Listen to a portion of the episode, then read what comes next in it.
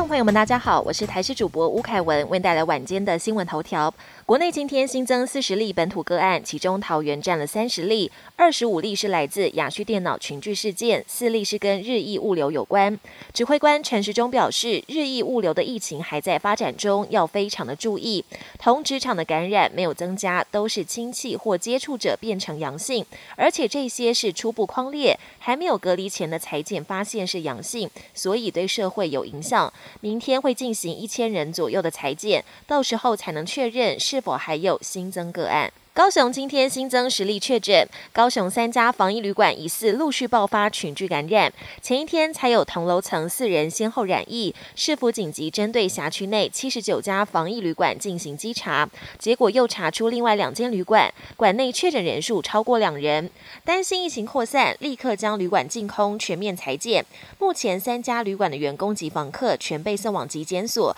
曾在一月十九号之后入住的房客合计一百九十七人也。通通被召回裁剪，要求居家隔离。最近本土案例还是接连增加，北台湾有桃园日益物流传播链以及雅旭电脑群聚案，南台湾则有高雄港传播链以及三间防疫旅馆存在感染疑虑。眼看寒假准备结束，桃园跟高雄市府担心 Omicron 对幼儿园造成威胁，相继宣布不论公私立幼儿园一律延后到二月十四号开学。国际焦点：北非摩洛哥一名五岁男童一号在家里附近的小山上玩耍，不慎坠落深达三十二公尺的窄小深井。救难队紧急到场，但井口只有四十五公分，无法垂降救人。于是出动挖土机从一旁开挖，再设法横向打通隧道救人。男童至今已经受困四天，不过救难队日前有垂降氧气跟水给他，也用监视器密切紧盯男童状况。他虽然有受伤流血，但意识清楚，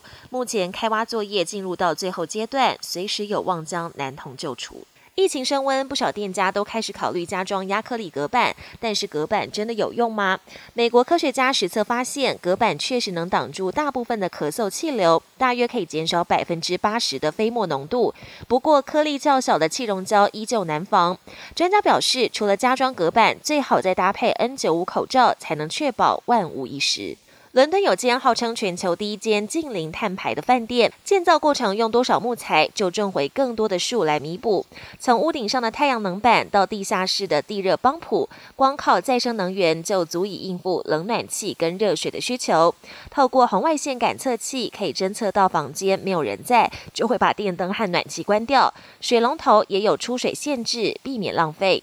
本年新闻由台视新闻制作，感谢您的收听。更多内容请锁定台视各界新闻与台视新闻 YouTube 频道。